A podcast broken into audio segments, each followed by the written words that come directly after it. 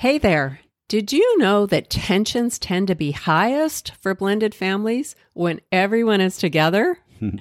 Maybe you've noticed that when you've tried to do something fun with the whole family and it didn't go as well as you'd hoped. If you can relate, maybe you'd like to join us on Thursday, May 16th for an interactive workshop all about navigating the tensions of family time.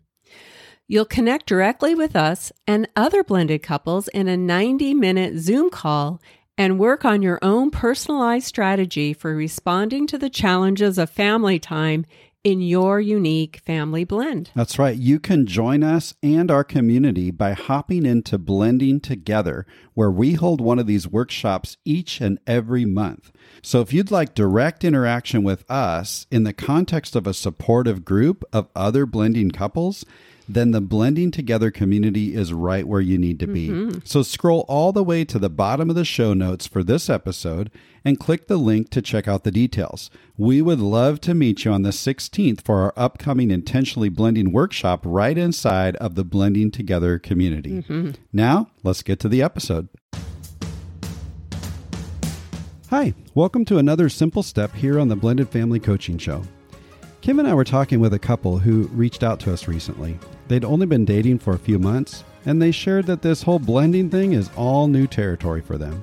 At one point in the conversation, the boyfriend asked us something like, I'm wondering about your opinion of me still getting one on one time with my kids, or at least spending time as a bio unit without my girlfriend and her kids being around. Our response was yes, absolutely. Kids need to know that they're not being left in the dust. And here's the crazy thing about maintaining a good rhythm of one on one time with your bio kids it's actually an investment in making family time go better. You know, that time when everyone is together. See, when kids feel that their relationship with their bio parent is secure, they're more relaxed when step parents or step siblings are around, which are relationships that sometimes feel threatening to them.